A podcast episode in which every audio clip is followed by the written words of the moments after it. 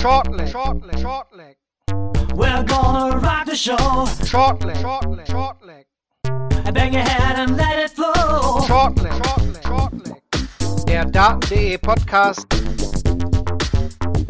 mit Thomas Shorty Seiler. Shortleg, shortleg, shortleg.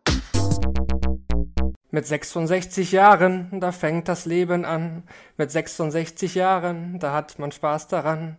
Mit 66 Jahren, dann kommt man erst in Schuss. Mit 66 ist noch lange nicht Schluss. Und das gilt auch für Paul Lim, der heute bei der PDC WM sein Erstrundenspiel gegen Luke Humphreys gewonnen hat. Und damit herzlich willkommen zu einer neuen Ausgabe von Shortleg, dem Daten.de Podcast. Mein Name ist Marvin Farnbaum und über diesen legendären Tag rede ich zum einen mit Moritz Kettner. Hi Moritz. Ich bin noch irritiert, aber guten Abend zusammen. Und auch der Shorty wurde Zeuge dieses Spiels von Paul Lim heute Abend. Hi Shorty. Ja, und auch von diesem Gesang. Jetzt weiß ich nicht, was mich mehr inspiriert. Ich, ich, hoffe, ich hoffe doch, äh, dass es Paul Lim war, aber ich, ich dachte mir, zu dieser Feier zur Ehre des Paul Lims werde ich doch mal ein bisschen was anstimmen. Ich hoffe, es war halbwegs erträglich. Sonst starten wir immer chronologisch, aber heute will ich einfach mal sagen, wegen der Ereignisse gehen wir direkt in diese Partie von Paul Lim rein. Shorty, 66 Jahre, ich habe es gerade besungen, gewinnt 3 zu 2 gegen Luke Humphreys. Wie hast du dieses Spiel empfunden?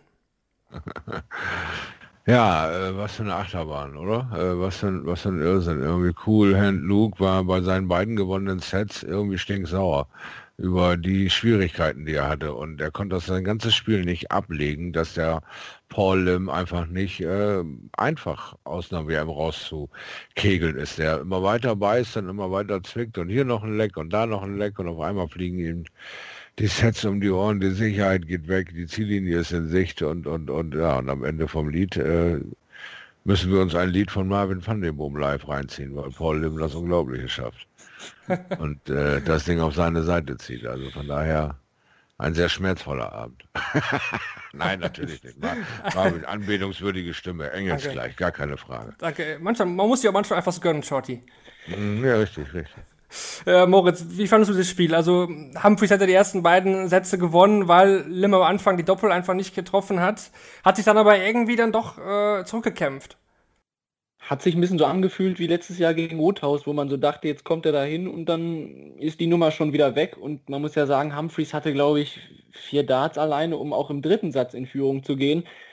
Und ja, das, das merkt dann auch ein Humphreys wieder. Natürlich ein Paul Lim, der beißt sich fest, der gibt sich nicht geschlagen und meine Güte, in fünf Jahrzehnten bei der WM Spiele gewonnen. Das ist, boah, Wahnsinn. Also kann ich gar nicht zusammenfassen. Und das Schönste ist für dich, Marvin, auch, er hat ja schon vor dem Walk-on seinen ersten Geisterwurf mit der rechten Hand gemacht. Also der war sehr motiviert ins Spiel gegangen. Also ich glaube nicht mal, dass das ein Geisterwurf war. Ich glaube, dass das tatsächlich die chinesische Glückskatze ist. Also sich immer wieder dieses Glück rausgreift und zack fürs nächste Leck und hier noch ein Probeschwung. Und nein, das ist die Glückskatze. Er ist nur nicht so golden. und der Longsleeve war natürlich auch am Start, darf man nicht, nicht vergessen. Interessante Szene natürlich, oder spielentscheidende Szene natürlich dann im fünften Satz, wo beide einige Darts auf die Doppel verpassen. Humphreys äh, auf der Doppel 1 sich einige Male überworfen, Shorty da kam dann auch einfach der Faktor der Legende ins Spiel, oder? Der wusste, ich spiele gegen Paul Lim, es ist so entscheidend, ich muss das Ding jetzt treffen, weil mit der Erfahrung, der wird mir das doppelt gleich geben.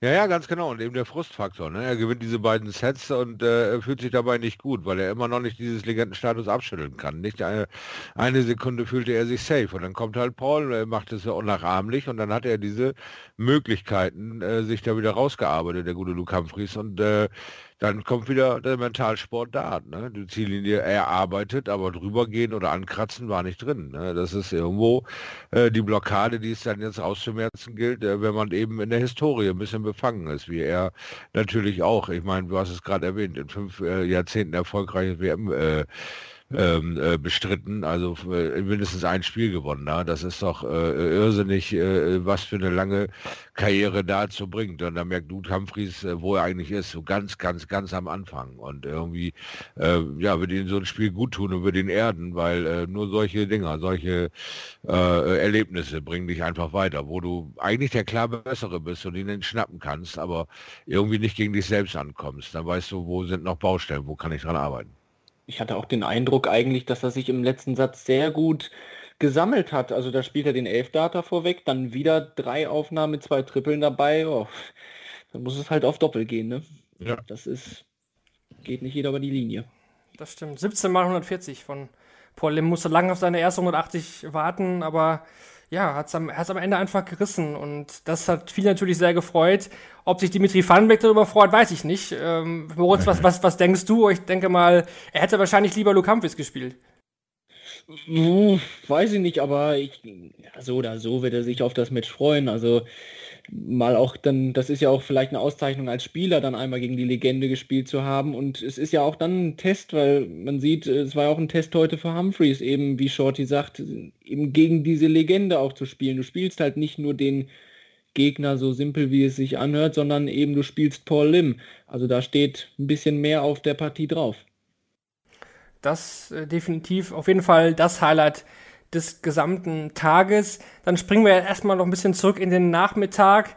Ähm, erste Partie war da Mikey, Mickey Menzel oder Michael Menzel gegen Haupai Pua. Das war der erste Whitewash Shorty. Menzel hatte ja noch nie zuvor gewonnen und jetzt direkt dann zu Null.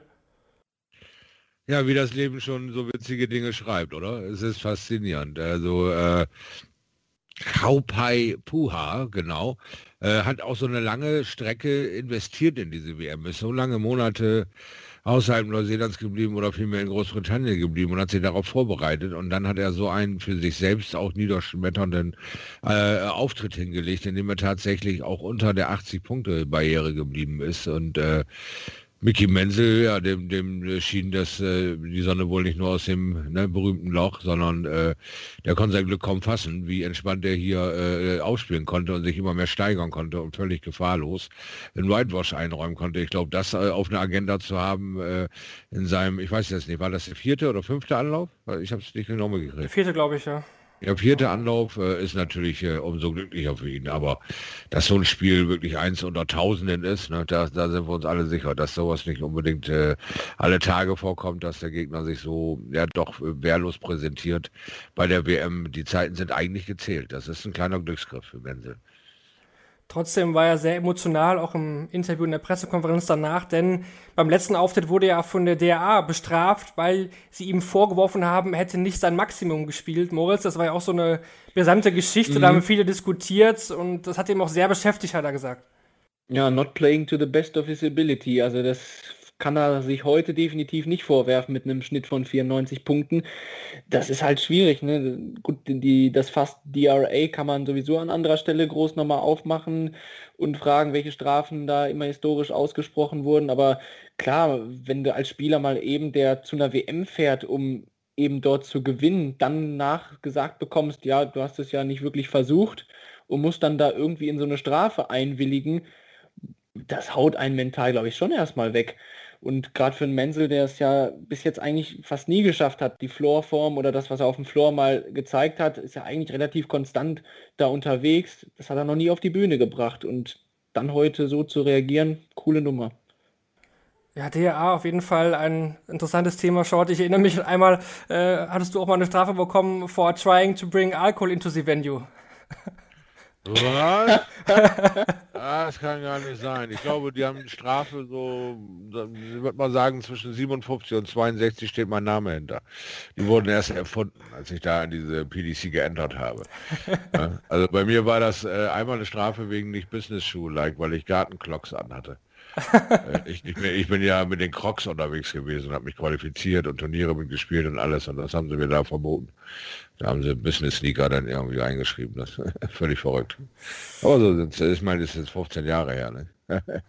ja, das waren nur andere Zeiten, definitiv. Ah, also Zeit. mit den Clocks spielt jetzt keiner mehr auf der Bühne. Das können wir nee. definitiv äh, verneinen. Das hat auch nicht, äh, das hat auch nicht Darius Abanauskas getan. Der hat äh, 3 zu 0 gegen Schengan Liu gewonnen, Moritz. Das war eigentlich souverän. Liu hat ab und zu mal gezeigt, dass er ordentlich Dart spielen kann, aber auf jeden Fall nicht konstant genug. Ja, so Labanauskas hat die Definition von seinen Stiefel runterspielen geliefert. Da war nichts mehr als 16 Darts dabei. Liu hatte seine Höhen und Tiefen und Labanauskas ist so unfassbar konstant da durchmarschiert, dass Liu auch mit den wenigen Momenten, die er hatte, nicht angreifen konnte. den geilsten Moment hat er natürlich gehabt beim Walk-On. Also unfassbar, wie er da in dieser Halle steht und dann läuft da You Raise Me Up und John McDonald kündigt ihn an und da steht dieser kleine Chinese verloren im großen Eddie Paddy zu dieser epischen Musik. Also ganz wild. Ich hätte gern gesehen, wie das bei den Zuschauern angekommen wäre, wenn die da schon ein paar Bier-Intos gehabt hätten. Aber ja, Chengan Liu war ungefähr das, was man am Ende erwarten konnte von ihm. Hat mich sogar am Anfang überrascht, dass er so gut mitgehalten hat. Aber ja, reicht einfach nicht, um Labanauskas in der Form umzuhauen. Dann äh, folgte die engste Partie des Nachmittags zwischen Wayne Jones und Kieran Tien. 3 zu 2 konnte der alte Hau gegen Wayne Jones das Ding im Duell der Generation auch für sich entscheiden. Es war nicht hochklassig, muss man sagen, Shorty, aber am Ende hat dann doch die Erfahrung von Jones gegen die ja noch nicht so große Erfahrung von Tien dann gesiegt. Ja, das ist äh, wohl wahr. Das war so ein äh, einfaches Erfahrungsding, weil äh, die Tieren ist ja auch einer der Young Guns, die jetzt über die JDC reinkommen, wo wir ja auch noch heute den Bradley Brooks noch kurz zum Thema haben. Da ist eine große Qualität am Start. Und du hast gesehen, Wayne Jones ist ein ganz, ganz alter Hase. Der war damals auch bei der WM, also schon vor 15 Jahren und taucht immer mal wieder auf.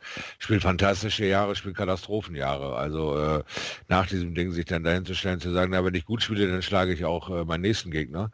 Aber wenn ich äh, nicht so hier Joe Cullen, wenn ich nicht so gut spiele, dann wird es halt ein kurzes Spiel. Also er war schon ziemlich sicher, äh, denke ich mal, ähm, dass ähm, er sich nicht auf den Practice Room verlassen kann, weil da wirft er sich unwahrscheinlich gut ein, äh, ist total gechillt und, und auch vom Mindset her, jo, jetzt mache ich hier ein gutes Spiel und hat nachher so eine wirklich äh, enge Kiste am Start, äh, wo er dann selber sich wieder in Erklärungsnot findet mit dieser Relativiererei. Ja, wenn ich gut spiele, schaffe ich ihn, wenn nicht, dann nicht. Ja, dann brauchst du eigentlich auch gar nichts sagen. Ne? Also von daher äh, müssen wir mal abwarten, ob äh, Joe Cullen ein bisschen mehr aus Wayne Jones rauskitzeln kann, weil ich fand ihn eigentlich äh, als äh, ja auf über die Jahre gesehen eigentlich als nicht so schlecht. Er ist immer immer noch wieder einer, der immer mal wieder aufploppt und äh, ja, wenn er damals nicht diese diese unglückliche Konstellation hatte, wo er seine besten Jahre hatte, dann hätte er vielleicht mal so eine kleine Serie von fünf, sechs, sieben guten Jahren schieben können und und sich da irgendwo festbeißen können. Aber werden wir abwarten, wie er sich jetzt gegen Joe Cullen macht. Ne? Das werden wir definitiv tun. Dann noch die letzte Partie zwischen Jamie Hughes und Adam Hunt. Da hat es dann den ersten Gesetzen bei dieser WM erwischt. Jamie Hughes verliert mit 0 zu 3, sehr deutlich auch. Nur ein, ähm, ich glaube, 75 Average war es von, von Jamie Hughes. Äh, puh, das war, war nicht gut, aber Moritz, es wurde ja im Nachhinein dann auch gesagt, dass Hughes wahrscheinlich mhm. am Ellbogen operiert werden muss in den nächsten Monaten. Da lässt sich dann natürlich auch schon die Ursache leicht finden. Ja, und das erklärt ja auch, oder ich glaube, das war auch schon über das Jahr so ein bisschen ein Thema bei ihm. Oder man sieht, er hat eine sehr stark durchziehende Wurfbewegung und wenn da natürlich der Ellbogenproblem ist, ich glaube, das schmerzt richtig, wenn man dann jedes Mal den, den Arm so durchziehen muss. Deswegen besser jetzt das klären lassen in Corona-Zeiten. Ich glaube, er hat ja sogar auf Twitter geschrieben, dass er das jetzt direkt nach AWM irgendwie in Angriff nehmen will und dann erstmal zwölf Wochen Abstinenz vom Board und dann erstmal wieder frisch neu dabei sein. Ich glaube, das ist das Beste, weil klar, jetzt bei der WM, dann das muss man mitnehmen. Da muss man noch mal probieren, alles was geht, vielleicht, dass man da noch ein paar Spiele vor die Füße gelegt bekommt, aber das war ja heute gegen Edelmann dann gar nicht der Fall. Der hat seine Sache gemacht und ja, einfach im nächsten Jahr neu wiederkommen. Das wird er wahrscheinlich definitiv tun, aber die 7.500 Pfund, die will man natürlich auch irgendwie, irgendwie mitnehmen. Wenn man nicht antritt Chelsea, dann ist halt die Null da. Eben. Und 7.500 Pfund ist natürlich auch nicht wenig Geld. Ja, na klar, in der Position, in der Jamie Hughes ist, äh, hilft jedes von, weil zwölf Wochen äh, Auskurierzeit ist so eine, so eine gedachte Zahl bei so Operationen wie an Gelenken. Ich merke das ja bei mir an der Schulter auch. Äh, wir sind da auch in diesem Prozess. Ich komme immer weiter jetzt mit dem Arm nach oben und unten, aber mache ich noch eine äh, Bewegung in eine unbedachte Richtung, merkt man eigentlich, wie viele Bänder und wie viele Verbindungspunkte es so gibt in der Schulter. Das knallt. Das macht dir den, den, den, äh, den das Schulterblatt taub. Das ist ein sehr tiefgehender Schmerz. Äh, das ist schon noch eine perverse lange Heilungszeit, um dann da wieder so schmerzfrei mit das Überreißen zu kommen. Und er hat ja auch eine sehr katapultartige Wurfbewegung vom äh, unteren Ellbogen, äh, den, diesen kleinen Trizeps, weiß nicht, Muskel, der da unten sitzt, der die Geschwindigkeit rausjagt. Äh, wenn der nicht eben gut wieder verbunden ist und das alles schmerzfrei ist, wird das eine längere Zeit als drei Monate oder zwölf Wochen. Also von daher äh, warten wir mal ab, wie lange Jamie Hughes da braucht. Äh, ist ja Bindenberg gerade, wie gesagt, in einem Selbstexperiment meiner Schulter. Ist ja relativ vergleichbar. Äh, also von daher, ich habe da schon alle alleine von Haus aus sechs Monate auf den Arsch gekriegt äh, an, an Kurierzeit, um wieder einigermaßen das mit Absicht zu machen, was du so gerne machst. Also von daher wünsche ich Jamie Hughes alles Gute und schnelle Genesung, aber einfach wird das nicht. Da schließen wir uns natürlich an und hoffen, dass Josa dann nächsten Jahr dann wieder angreifen kann auf der Tour. Gehen wir rein direkt in den Abend, der ist wirklich stimmungsvoll begonnen. Und zwar mit der Partie zwischen Dick van Dijvenbode und Bradley Brooks. Das war ein schnelles Ding. Also Brooks super stark. Ja, die ersten beiden Sätze gewonnen, vor allem ersten Satz ein wahres Feuerwerk abgeliefert, äh, Moritz. Aber Van Dijvenbode hat es irgendwie geschafft, sich da irgendwie rauszuziehen und hat am Ende eigentlich zum, zur Aufholjagd geblasen und ist dann wirklich am Brooks auch vorbeigeflogen. Ja, zwei ganz unterschiedliche Matchhälften. Ich hatte eigentlich so ein bisschen gedacht, auch im Podcast von gestern, ob, da hattest du gesagt, glaube ich, das war drei von vier Matches mindestens, auf die du dich richtig freust. Dann hatte ich überlegt, ob du dem Brooks nicht zu stark redest. Ja, äh, und dann haut er mir die beiden Sätze um die Ohren. Da war ich dann aber ganz still. Und wie er es gemacht hat, war ja auch wirklich beeindruckend. Und dann gibt es so einen kleinen entscheidenden Moment. Er geht ja so nach dem zweiten Satz von der Bühne und hat schon dieses Siegergrinsen drauf. Das war für mich so dieses Déjà-vu-Gefühl an Robert Marianovic, der sich ja hier im Podcast, glaube ich, geöffnet hat und gesagt hat, Mist damals gegen Richard North, das werde ich mir nicht verzeihen, dass ich mich da hinstelle und das Shakern mit den Securities anfange. Gut, bei Bradley Brooks gehört es, glaube ich, sowieso ein bisschen mehr dazu, dass er ein bisschen das Spielen auch macht und ich finde das auch ganz cool, also gerade für das junge Alter da schon so dieses kleine Spielchen da auf, dem, auf der Bühne zu veranstalten. Ja, aber dann halt gewinnt noch das erste Leck, glaube ich, im dritten Satz und danach geht das ganz in eine andere Richtung, weil Van Deuvenbode auch sich selber viel mehr ja, gepusht hat. Ich glaube, hat er auch im Interview danach gesagt, dass er ein bisschen mehr ja, ärgerlich auf sich sein wollte, dass er einfach ein bisschen aggressiver gespielt hat. Und dann hat man ja gesehen, dann lief das plötzlich besser und Bradley Brooks ist nicht komplett abgefallen, aber halt, das ist dann Stichwort Erfahrung.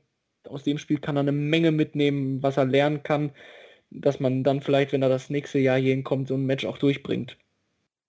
Ja, schaute, da ist ja einiges zusammengelaufen, auch in den Averages. Beide am Ende beim 92er Average. Und wenn man bedenkt, dass Brooks über 100 angefangen hat und Van Dijvenbode bei 80, dann ist das, ja, dieser Verlauf, man nägert sich immer weiter in die Mitte ein und natürlich ist der, der von hinten kommt, dann natürlich ein Vorteil. Ja, das ist klar. Du hast auch das Momentum auf deiner Seite, wenn du so eine kleine Aufholjagd startest und das Ding geht gut. Aber ähm, wie schon erwähnt, Bradley Brooks ist noch sehr jung an Jahren, sehr jung an Erfahrungen und hat sich da rausbringen lassen mit zu gewisser zu Selbstsicherheit, die er da an den Tag gelegt hat. Und Dirk von Dijvenbode hat nicht viele Fehler gemacht. Also als die Fehlerquelle sich bei äh, Brooks einstellte, dass er aufgehört hat zu scoren in dieser beeindruckenden Geschwindigkeit, hat es Dirk von Dijvenbode übernommen. Und äh, der hat seinen kompletten Body Language geändert. Der hat auf aggressiv gestellt, der hat sich abgefeiert und der hat äh, ihn beeindruckt. Der hat den jungen äh, äh, Bradley Brooks wirklich beeindruckt, dass er alles, was er gegeben hat, Bradley Brooks, ihn immer noch nicht geschlagen hat, dass er sich so zurückkämpft und noch stärker jetzt auf ihn eintrommelt, als er auf den äh, von Leifenbode eingetrommelt hat, hat den Jungen völlig durcheinander gebracht und er hat so lange den Faden verloren, bis von Leifenbode das Ding in Style zu Ende gebracht hat. Also Chapeau davor, dass äh, von Leifenbode wirklich bis zum bitteren Ende, bis zu dieser 2-0 1-0 äh, Set- und Leckführung von Bradley Brooks an sich geglaubt hat, gib mir eine Chance und ich äh, reiß hier die Hütte ab. Und das hat er getan. Also fettes Spiel von Dirk von Dijvenbode. Ich denke gerade Stichwort Hütte abreißen. Er hat jetzt aber, glaube ich, das Problem, dass er diese blöde Aubergine das ganze Turnier mitschleppen muss, oder? ja, ich dachte auch zwischendurch, also mit seinen Aggressionen gleich äh, zerquetscht er das Ding. Also dachte ich, wenn es da kein Halten mehr gibt, er konnte es ja nicht rauslassen, keine Zuschauer da, gleich drückt er das Ding zusammen. Aber er hat es, glaube ich, heile gelassen und vielleicht bringt er sie dann in der nächsten Runde wieder mit gegen Rob Cross. Ich glaube, das ist jetzt ein Glücksbringer. Das, das, muss er jetzt durchziehen und dann wird er der Auberginen-Weltmeister, glaube ich. Wenn er uns nicht zum Finale noch ein köstliches Rezept überreicht oder uns da wie Paul Bocuse erstmal eine halbe Stunde ein vorkocht, wer weiß. Mit Jamie Oliver als Stargast ist Tim Melzer geplant.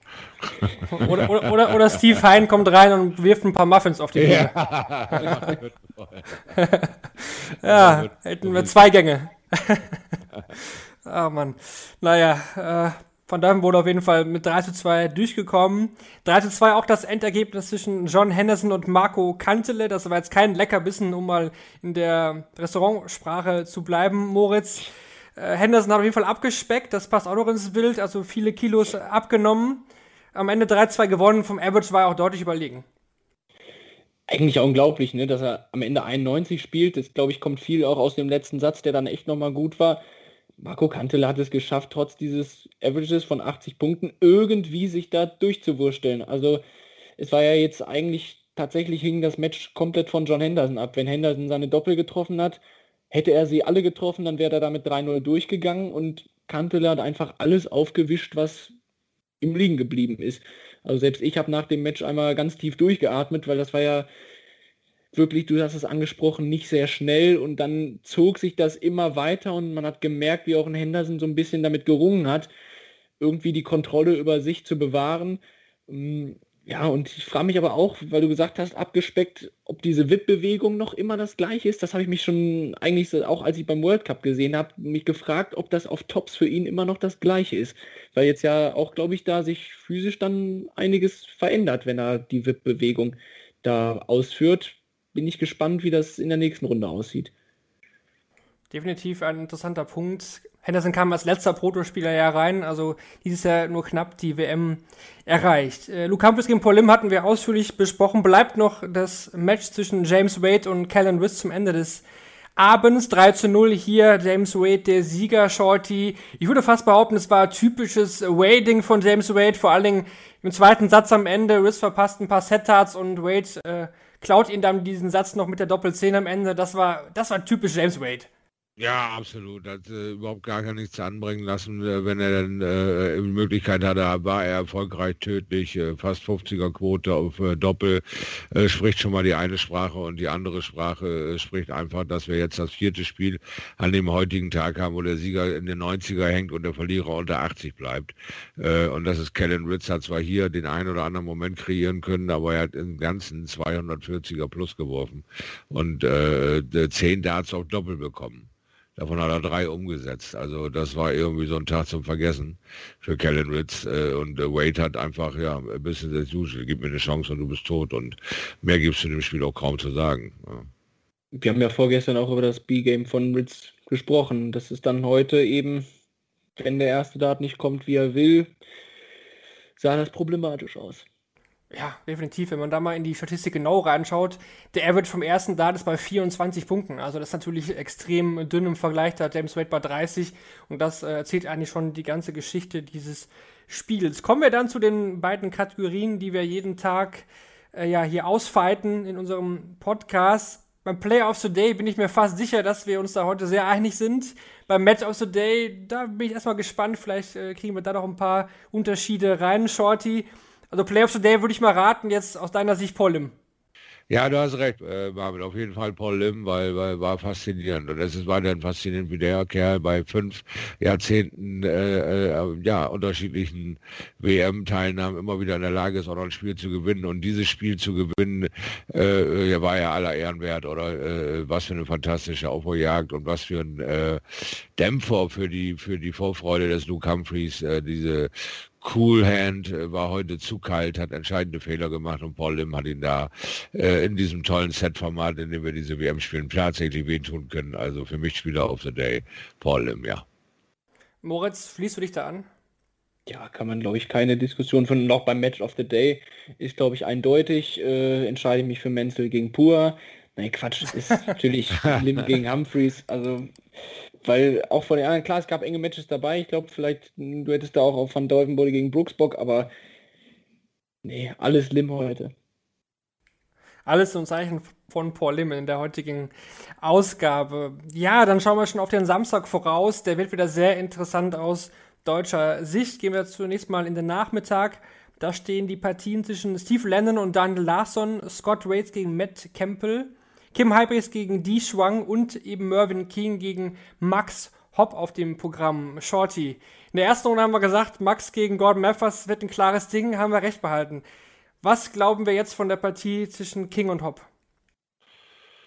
Ja, da müssen wir uns jetzt äh, ganz äh, behutsam ausdrücken und sagen, äh, ich glaube, ich werde nicht müde, das zu sagen. Max Hopp hat seinen Anfang und äh, Dingens mit äh, äh, Startschusskarriere, die immer weiter nach oben geht. Sky is no limit über Mervyn King mehrfach äh, triumphiert und mitgestaltet. Und er hat ein gutes ähm, Verhältnis zu den Spielen, die er gegen Mervyn King gemacht hat. Also ich denke, Max hat da eine sehr, sehr gute Chance, eine Runde weiterzukommen, obwohl Mervyn King eine wirklich tolle Player Championship gespielt hat, aber wir in diesem Jahr ja gelernt haben, dass das tatsächlich alles so Momentaufnahmen sind. Das können drei, vier, fünf ganz wunderbare Tage werden und du ziehst dir einen Titel und äh, die nächsten drei, vier, fünf Tage können eine Katastrophe sein und du fliegst in der zweiten Runde raus mit, mit einem Schnitt von unter 80. Also von daher, äh, Mervyn King kann man natürlich viel zutrauen, aber ich möchte gerne, dass äh, Max äh, da nochmal äh, ja, seine Sicherheit wiederfindet und dieses Spiel äh, für sich entscheidet. Also ist da mein Favorit in der Partie Max. Moritz, wie schätzt du die Partie ein? Was, was traust du Max zu? Glaubst du auch an den Sieg? Ich tue mich ein bisschen schwer, aber ich glaube schon, dass wir die Zeichen jetzt gesehen haben gegen Gordon Mathers, dass er zumindest auf der Bühne da, das war glaube ich schon mal ganz wichtig, dass er auf der Bühne da performt hat, dass er da keine großen Ausreißer drin hatte. Wie gesagt, bei Mervyn King weiß ich irgendwie auch nie, das ist ein Spieler, den ich über Jahre hinweg immer und immer wieder unterschätzt habe und in jedem einzelnen Major-Turnier hat das mir gezeigt, dass ich wieder mal falsch lag und deswegen wäre es irgendwie verfrüht von mir zu glauben, dass ich King schon wieder unterschätzen will. Deswegen, boah, ich hoffe, dass Max es ausgeglichen gestalten kann.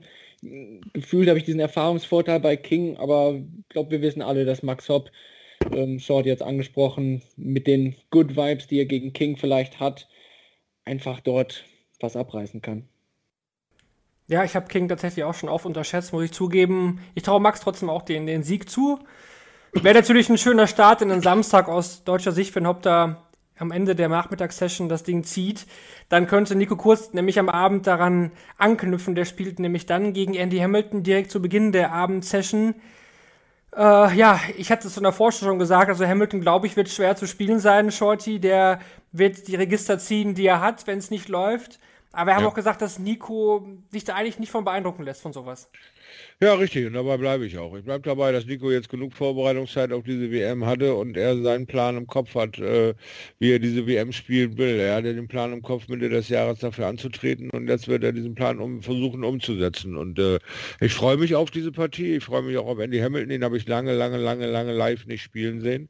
Äh, ich bin gespannt, was er alles so für Tricks hat. Und ähm, ja, gut, so wie dieses Spiel auch immer ausgehen wird, äh, wird Nico Kurz da sehr viel daraus lernen können, weil ihr äh, habt es öfter zum Thema gemacht. Er, Andy Hamilton beherrscht die äh, Forcierung der Geschwindigkeit äh, mit dem Abwurf, mit diesem äh, nochmal durchschwingen und, und, und. Also der kann an dem Tempo ganz schön rumschrauben und das kann Nico aber auch eben ähm, zum Vorteil gereichen, wenn er eben äh, damit keine Schwierigkeiten aufweist, so wie wir damals vorher ähm, ja schon mittlerweile fast zwei Jahrzehnten Probleme hatten mit dem aufkommenden Marco Blesing, den wir Slowhand getauft haben, weil er auch sehr, sehr lange Konzentrationsphasen hatte. Oder auch äh, ein Edat-Spieler, jetzt komme ich wieder nicht auf den Namen, aus, aus dem Ruhrpott, äh, der auch sehr, sehr langsam spielt, äh, wo man erstmal Probleme mit hatte. Aber wenn man sich darauf eingestellt hat, dann kann man auch sein Spiel dementsprechend äh, äh, dem anpassen, weil du kriegst einen langsamen Spieler schwer dazu, in, in, in Wallung zu geraten. Also solltest du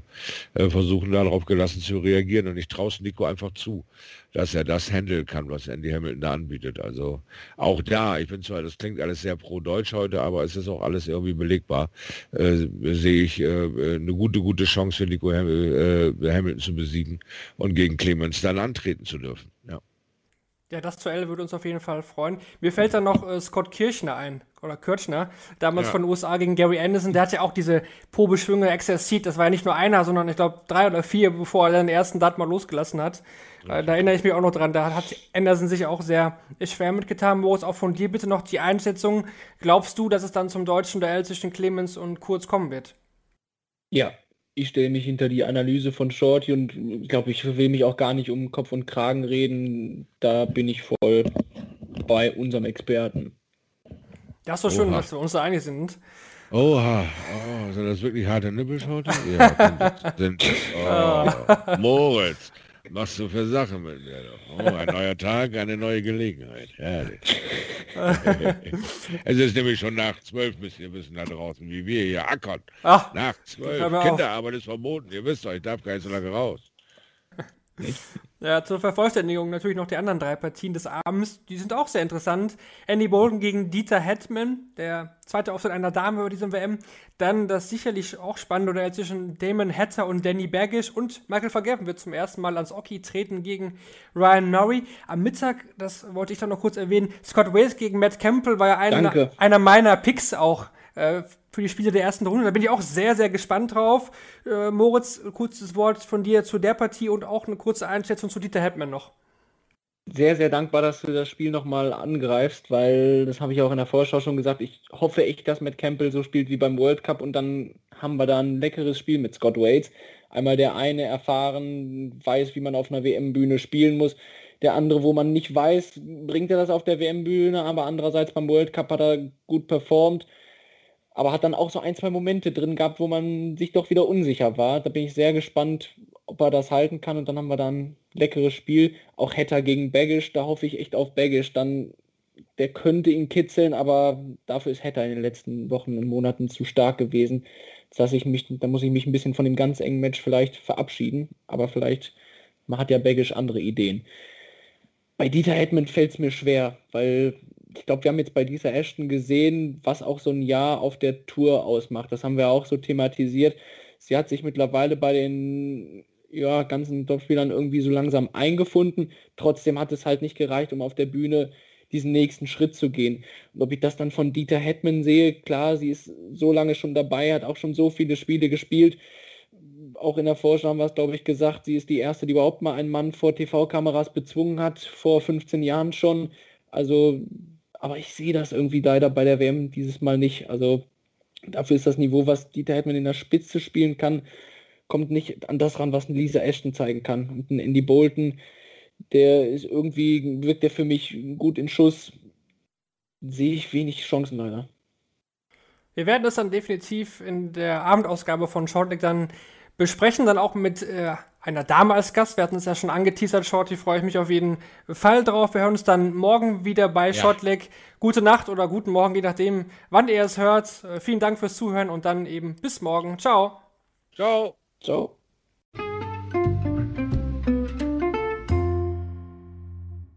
Schatz, ich bin neu verliebt. Was? Drüben. Das ist er. Aber das ist ein Auto. Ja, eben. Mit ihm habe ich alles richtig gemacht. Wunschauto einfach kaufen, verkaufen oder leasen. Bei Autoscout24. Alles richtig gemacht.